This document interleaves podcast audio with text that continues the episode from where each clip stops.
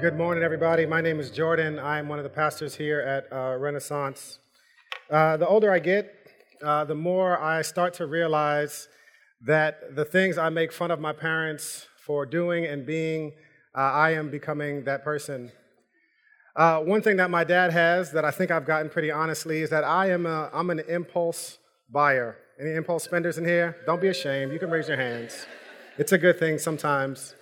Um, I marvel at people who have patience and discipline when it comes to shopping.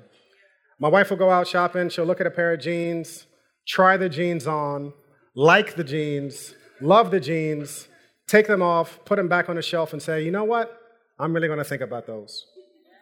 I can just walk past a store and see something that might be fly, and I'll buy it, and I'll try it on later and figure out whatever happens, happens. But I get it honestly. My father is, a, is a certainly an impulse spender. Uh, he's at the age and season of life where he's taking naps like at 8 p.m., which means that like 2 a.m., he's wide awake. What's the only thing on at 2 a.m.? Uh, infomercials. And when you combine impulse spending with disposable income and catchy infomercials, what you have is no, not happiness. You have a yellow corn zipper that um, my father came up to me and said, Hey, Bear. He, call, he calls me Bear. He says, Bear, I got something for you. I said, What, Pop? He was like, This. And I was like, What is this, Dad? Like, a corn zipper? What is this for? I have teeth in my mouth. I can bite down on corn. Uh, not to outdo himself, he came up to me a couple weeks after that and said, Bear, I got something else for you. I have, what is this? The clever cutter. The clever cutter. For those of you who don't have the time to wait three seconds to transfer food from a cutting board to the pot. For you, my friends, I have the clever cutter.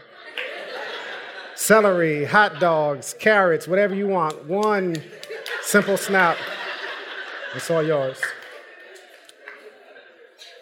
For his grand finale, he brought us a strawberry huller. You know what a strawberry huller does? It takes the stems out of strawberries. Now, you might be wondering and thinking, those rices must really be into strawberries. And if you are thinking that, you would be absolutely wrong. We have no more uh, love for strawberries than the average American. But in case anyone needs to prepare 500 strawberries in five minutes, I am your guy. Now, I love my dad to death. He's one of my best friends. Um, and, you know, these gifts that he got me, one day, listen, I, I might actually need to uh, prepare a thousand strawberries, we didn't throw those away, right? Like I knew exactly where they were when I started thinking about today. They're in this drawer in my kitchen where I put all the stuff that I might need one day, but don't really have use for on a day to day basis. It's not garbage, but it's not really that useful. Uh, the main reason is quite honest is that I just don't have a need for them.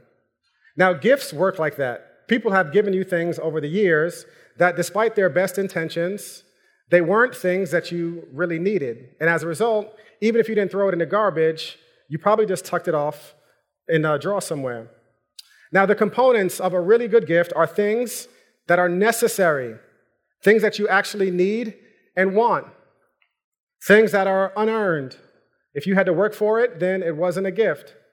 And also things that are costly things that you could not provide for yourself. When I think about good gifts, I think about a story of a guy named Mike Rubin. Mike Rubin was 19 years old and he started feeling lethargic.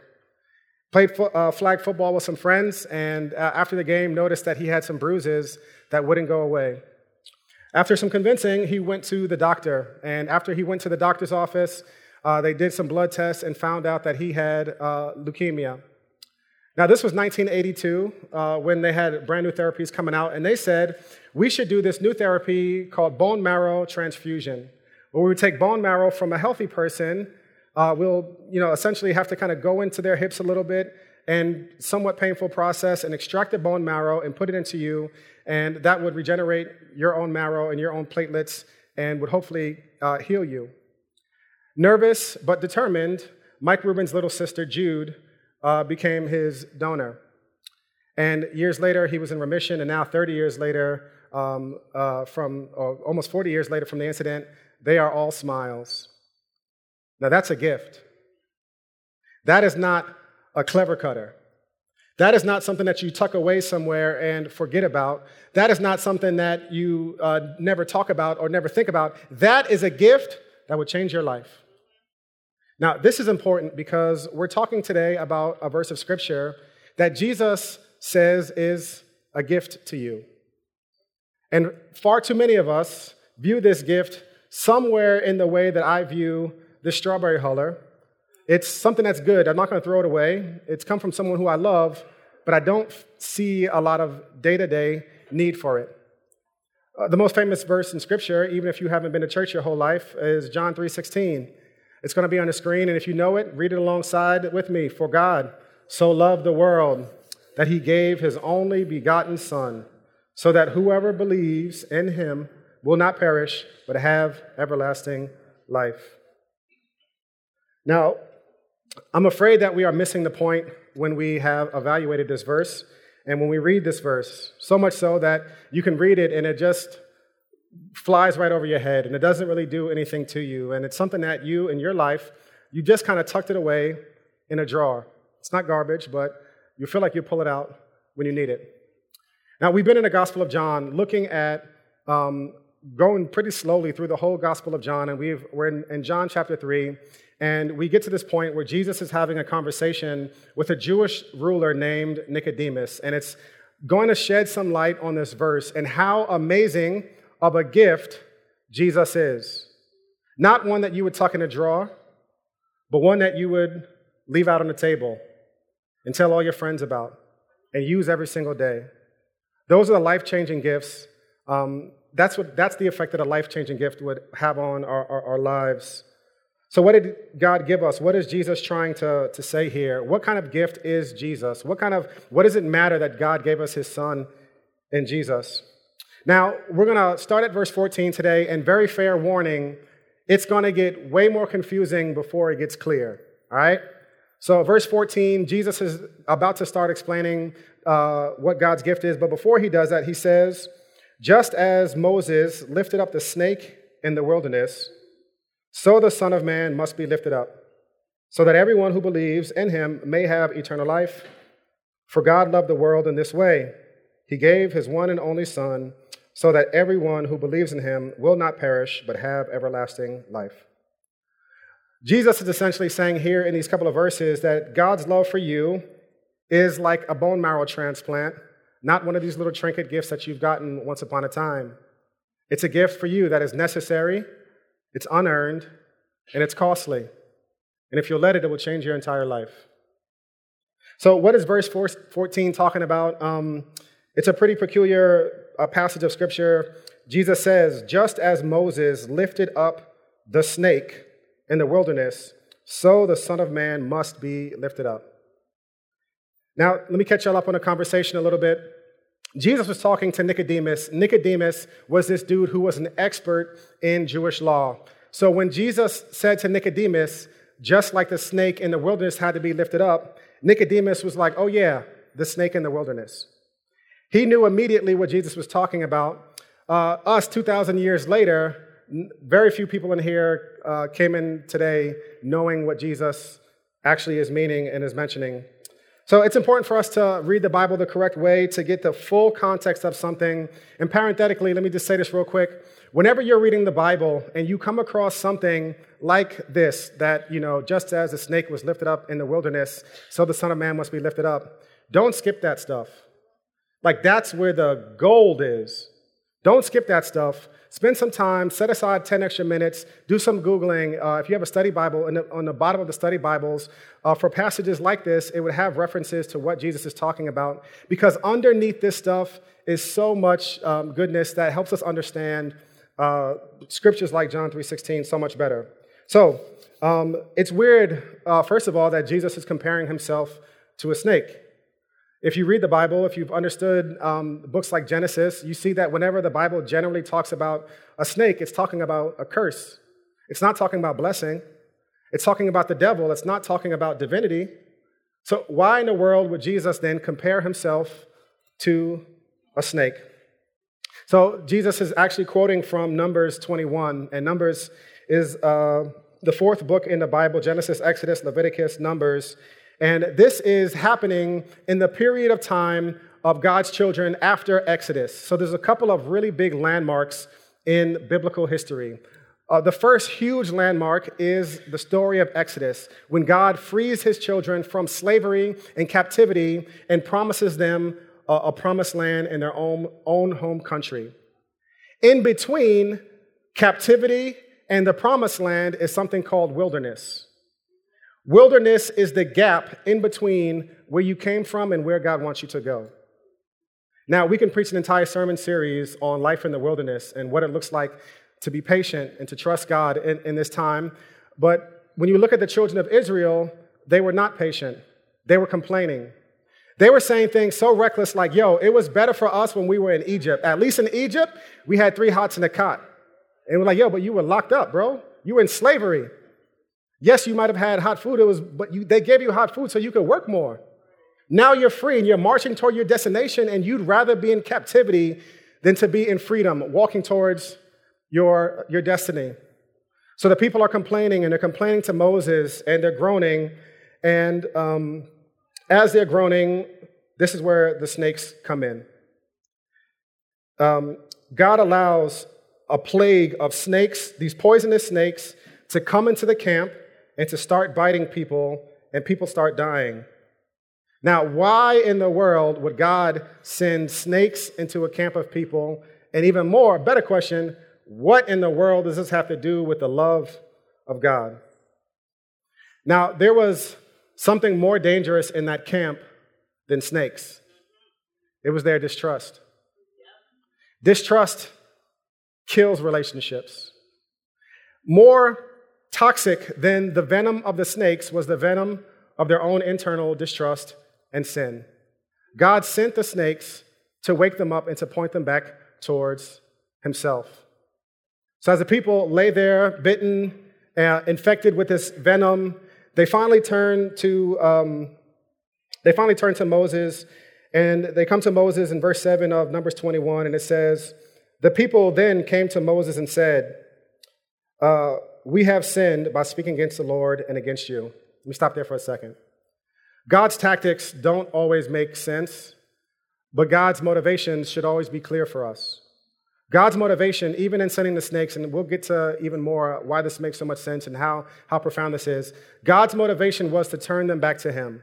And we see this happening very clearly in verse 7. After God sends His plague, uh, the people turn and they stop and they finally realize, God, we have, we have sinned.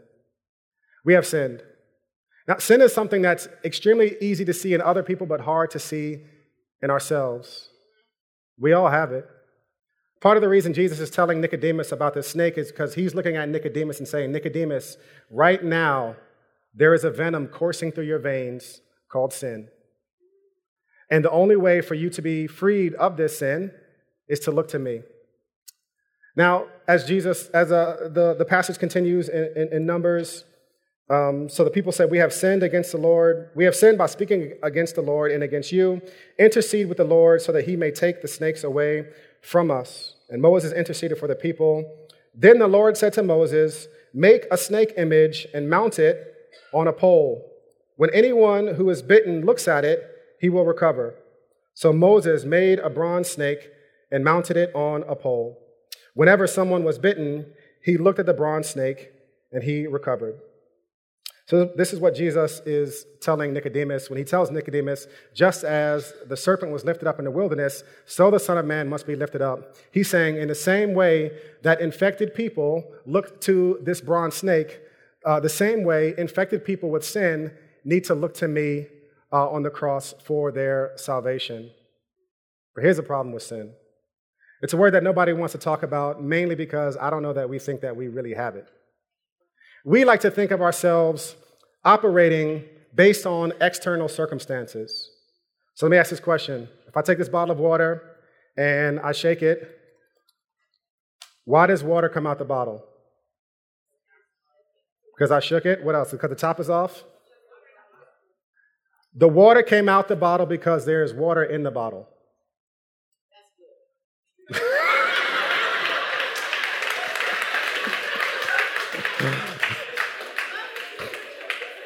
Water came out the bottle because there's one person got it. That's, that's all I came here for is one person.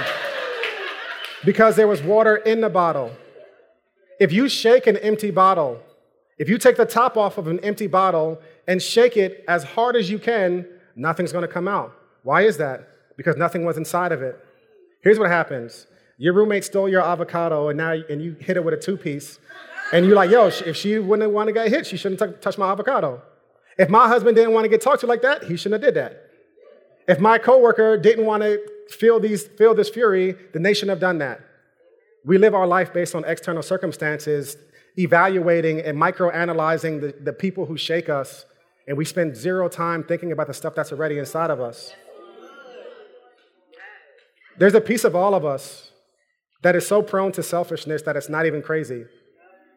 Thanksgiving is my favorite holiday mainly because uh, there's no gifts involved, and I, it's all about food and family. And um, next month we'll get to Christmas, and buying gifts for people, kind of, especially kids, shows just the sinful nature of human beings. Last year we uh, took my, my sons uh, to Jamaica, my mother-in-law's house for Christmas, and it was great, man. Christmas morning, we woke up, we eating like fresh cut mangoes, overlooking this beautiful sight. He opens up all of these gifts and he looks at me and he's like, Is that it? I said, We didn't flew your little nasty self all the way down here from New York, and you have the nerve and the temerity and the gall to ask me, Is that it? There's a piece of us that all operate like a four year old. All the things that God has given you, all the things that God has given you, all the things that five years ago you prayed, you begged God for, now you have it, and now it's just like, I mean, is that it? There's a piece of all of us that operates with a functional distrust, a, a version of sin that is all about us, and it shows up in every relationship that we have.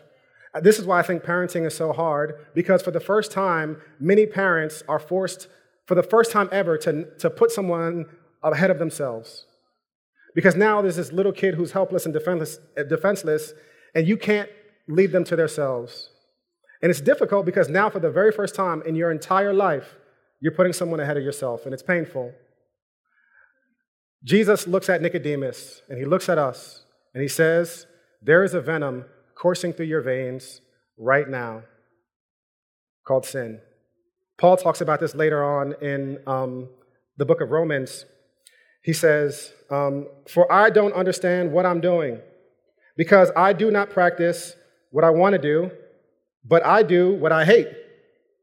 For I do not do the good that I want to do, but I practice the evil that I do not want to do. What's Paul saying?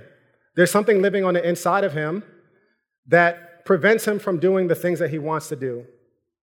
There's so many times when I'm like, yo, this is my week. Yo, this is my week. I'm about to like go hard in like my meditation time. I'm gonna be like, uh, I'm gonna be so focused this week. Nothing is gonna distract me. And then Damian Lillard gets back spasms and messes up my fantasy basketball team. And then before I know it, I spent like two hours on NBA.com, and I'm like, I let me go ahead and crack the Bible because I'm preaching on Sunday. Let me. Uh...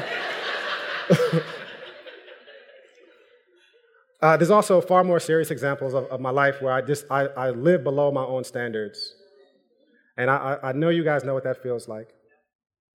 Jesus doesn't respond to us in the way that we might even respond to ourselves. He tells us, in response to you, the person who doesn't do what even you want to do, there is this God who meets us in love. So just as the serpent was lifted up in the wilderness, so the Son of Man must be lifted up. Now, this shows us a couple things about Scripture that are really profound. One is that the Old Testament really is something that points to the full picture being made clear in Christ. So Jesus says this in um, Luke 24 and 25. He says, uh, How foolish are you, and how slow to believe all the things the prophets have spoken?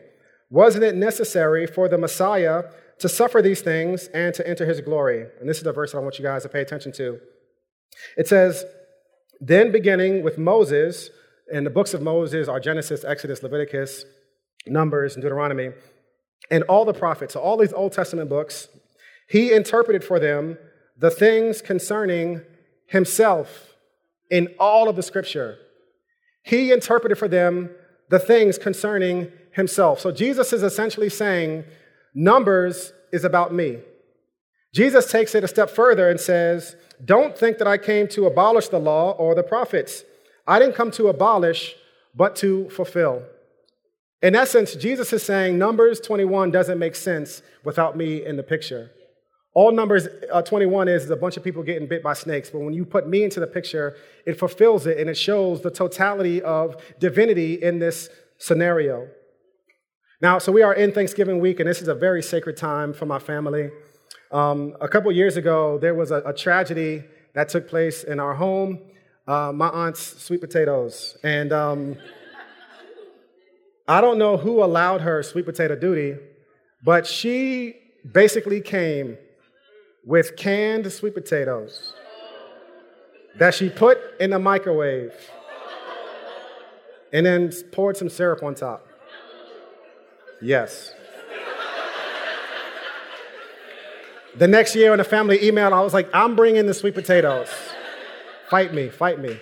Um, yo, like, where is, it, technically, were they sweet potatoes? Yes. But where is the cinnamon? Where's the nutmeg? Like, where's, like, where's the brown sugar, light and dark? Come on, what are we doing here? There is a lot that needs to be added to them sweet potatoes to make those things edible and fulfilled. Jesus is saying essentially that the Old Testament are like Aunt so and so's, I can't put her name out there. Um, Aunt so and so's sweet potatoes. They're edible, they're, they're food, but they're incomplete. A lot of people make the mistake of reading the Old Testament and judging it just for what it is. Don't do that.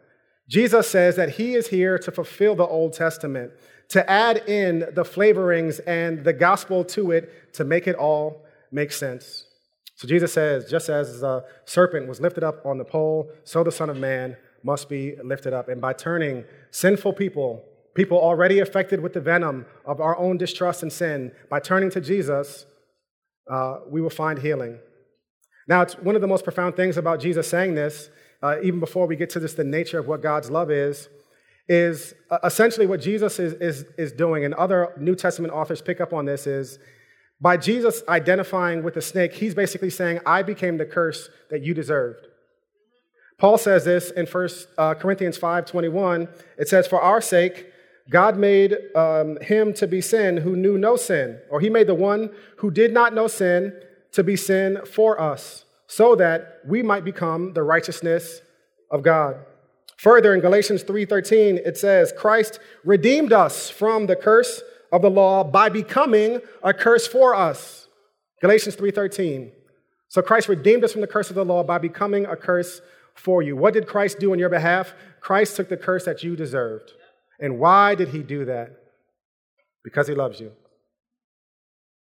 For God so loved the world that he gave his only son.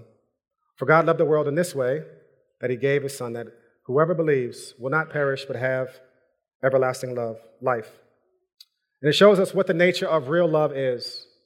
Now, I know Disney Plus is out, you know what I'm saying? And I got, I got my subscription. I got somebody else's subscription, but that's a whole other conversation. Pray for me after service, y'all. But um, so Disney Plus is out, and a lot of y'all have been going down memory lane, watching your favorite movies, and you know, uh, I would love to do that. Maybe one day when I don't have kids around, I will. Uh, but Disney Plus has a version of love that's not that's not love, y'all. Disney Plus love is emotional. Real love is tangible. Disney Plus love is something that will leave you floating on the clouds. Real love sometimes is ugly. The first thing we see about this, about real love from John 3:16, is that real love is sacrificial. Real love is sacrificial. What do we see that uh, God is saying in this, to us in this text? That for God so loved the world that he gave his only begotten Son. He gave of himself, and it's sacrificial. Now, in any real relationship that we have, if you want it to thrive, you're going to need to make some sacrifices. Love will always cost you something, especially when you're loving imperfect people. This is what so many people don't get. This is what so many people don't get. Real love is always sacrificial. So, years ago, before I became a pastor, I was um, a, a family court attorney, and one of my specialties was juvenile delinquency defense work. Whenever I would, I would meet with parents, one of the first things I would tell them was that if you want your son or daughter to get the best uh, potential outcome, uh, you should show up to court with them. And the more people that come to court, the better. Because if the judge sees parental support, they're more likely to release them to you instead of throwing them in juvie. This mother, not wanting her son to go to juvie, made every effort to come to court. So much so that even after we wrapped up the first case, uh, the kid, you know, in, in my practice, I would have a lot of kids, some kids who do bad stuff, some kids who were just knuckleheads. He was just a knucklehead. And he was getting arrested over and over and over again, not even for really bad stuff, just for stupid stuff. Um, and eventually his mother would show up to court and one day I saw her in court and she just looked, she just looked rough, man. She had missed so many days from, um, from her job to come to court to be with her son that she got fired. Eventually, the only job that would hire her and still be able to put bills on the, um, pay, uh, put food on the table was doing janitorial, janitorial work overnight. So she would stay up all night long cleaning and then come straight to court and then go out on job interviews all day. Now, why would she do that? Because she loved him. What's a better picture of love? A card or losing your job and doing all nighters? Real love is always sacrificial. Real love gives what is precious and irreplaceable. Real love is sacrificial. The type of love that God is telling us about in John 3:16 is one that he gives up something valuable for the sake of something more important. Jesus is saying that he was sacrificed for something in return, and that something in return is you. So real love is always sacrificial. Number 2, real love is not just sacrificial, real love is one way. One way love. Uh, when I say one way love, I mean that real love doesn't look for anything in return.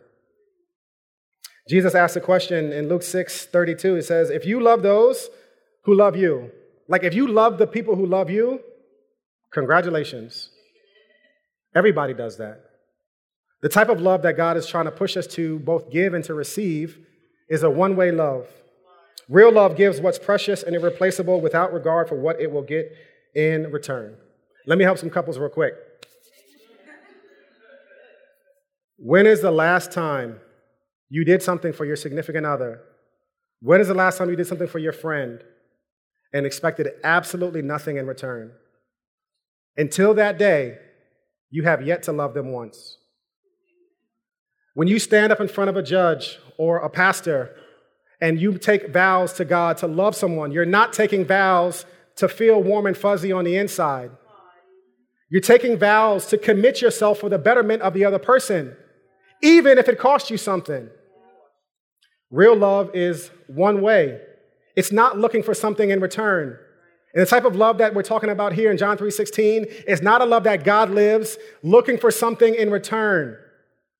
If you look at the, the scripture, the word that John uses is a word called cosmos. Now, um, cosmos is a word that just basically means the entire world, right? So even the people who would reject, deny, and spit on Jesus received still were offered this gift.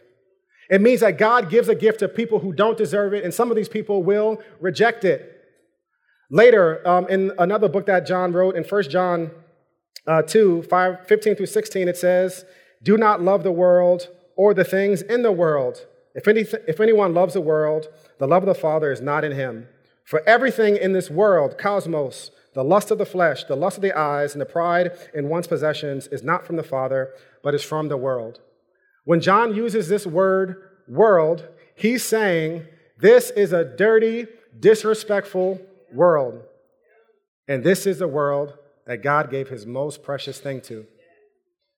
God's love is a one way love. And here's, here's what's so crazy about this a lot of people have assented to this mentally, but emotionally and spiritually have yet to receive it. And I know this is true because so many people struggle with forgiveness. Forgiveness requires that you receive God's one way love before you can ever give it out to someone else.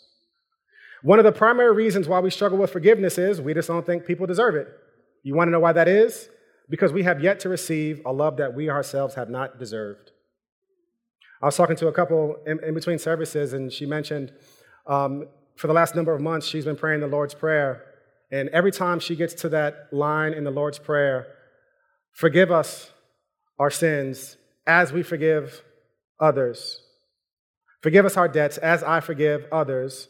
It reminds her of the one way love that she has received that she is now able to give.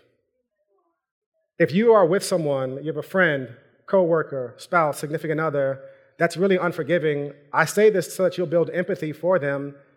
I don't know that they've received that one way love from God yet. I think they have more of a difficulty receiving love than it is. It's not just that they don't want to give love, it's that they haven't yet received it yet. And you can't give what you don't have. God's love for you is, is one way.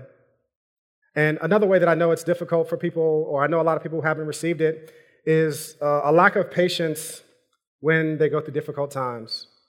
And difficult times are difficult times, they're not happy moments. But in the crucible of life's difficulties, man, a lot of people just think, like, you know what? God must be punishing me. God is getting me back for not showing up to church last Sunday. I knew I should have put more money in the offering plate. I knew I should have signed up for his toy store. I knew I should have done this. I knew I should have done this. And you live your life in this tennis match of what is God going to do next? And you're not thinking that God is a God who gives a one way love. The scripture tells us, as far as the east is from the west, so far as he removed our sins from us. The people in the book of Numbers, all they needed to do was to look to the, the serpent. Jesus tells us to look to him and we will receive forgiveness for our sins. God is not paying you back. Um, God never does stuff to pay you back, God does stuff to get us back. It's a big difference. Now, so many of us struggle with patience and difficulty and trusting that God is with us in the wilderness moments of life because we're yet to receive and to really apply that one way love to our lives. And another way that I know it's true for a lot of people is you know what? You're just not, you're not generous. You're not generous because the way you operate in life is thinking that everything must be deserved. So you're not going to give money to something that you don't feel like they really, really, really deserve it, or someone really has to guilt you in order to do it. Generosity flows out of a heart that trusts um, and that knows that God gives good things to people who don't deserve it. So as a result, you'll give good things to people who don't deserve it. And this is not just money, but this is also your time. This is also, probably most importantly, your kindness, how you treat people who don't deserve it. God's love is a one way love. Now, the other thing that we see in the scripture about uh, God's love is not only is it sacrificial, not only is it one way, um, and actually, I want to, before I go to the third one, there's a scripture in John, 1 John 4 9, the same book that I just read from a, a couple minutes ago, where John is really expressed and he tells people what love is. He says, And this is love, not that you loved God, but that God loved you and gave his son as an atoning sacrifice for your sins. 1 John 4 9 and 10. This is love, not that you love God. So stop patting yourself on the back but that God loved you and gave his son as a sacrifice for you. This is God's one-way love. So God's love is sacrificial, it's one way, and it is also it's also not at odds with the concept of judgment. Now, modern people would love a version of love that is as far from judgment as possible. But as we see in the passage I'm about to read, uh, God is a God of profound love and also justice. God is not grace or truth, He is grace and truth. In verse 17 through 21, it says, For God did not send his Son into the world to condemn the world, but to save the world through him. Anyone who believes in him is not condemned, but anyone who does not believe is already condemned, because he has not believed in the name of the one and only Son of God. This is the judgment. The light has come into the world, and people loved darkness rather than the light because their deeds were evil. For everyone who does evil hates the light and avoids it, so that his deeds may not be exposed. But anyone who lives by the truth comes to the light, so that his works may be shown to be accomplished by God. Real love is not at odds with judgment. I've been very fortunate to see this up close and personal in my own life, where love and judgment coexist in the same person. Uh, on December 10th, 2001, I handed in my senior paper at Morgan State University for scopes and methods of uh, political science. Uh, the paper was called Recidivism or Rehabilitation the method by which the penal system, the method by which the penal system facilitates recidivism. It was a 50 page paper that had to be due, and in my brilliance, I started the paper. Not started research, not like started writing. I started research two days before it was due. yes.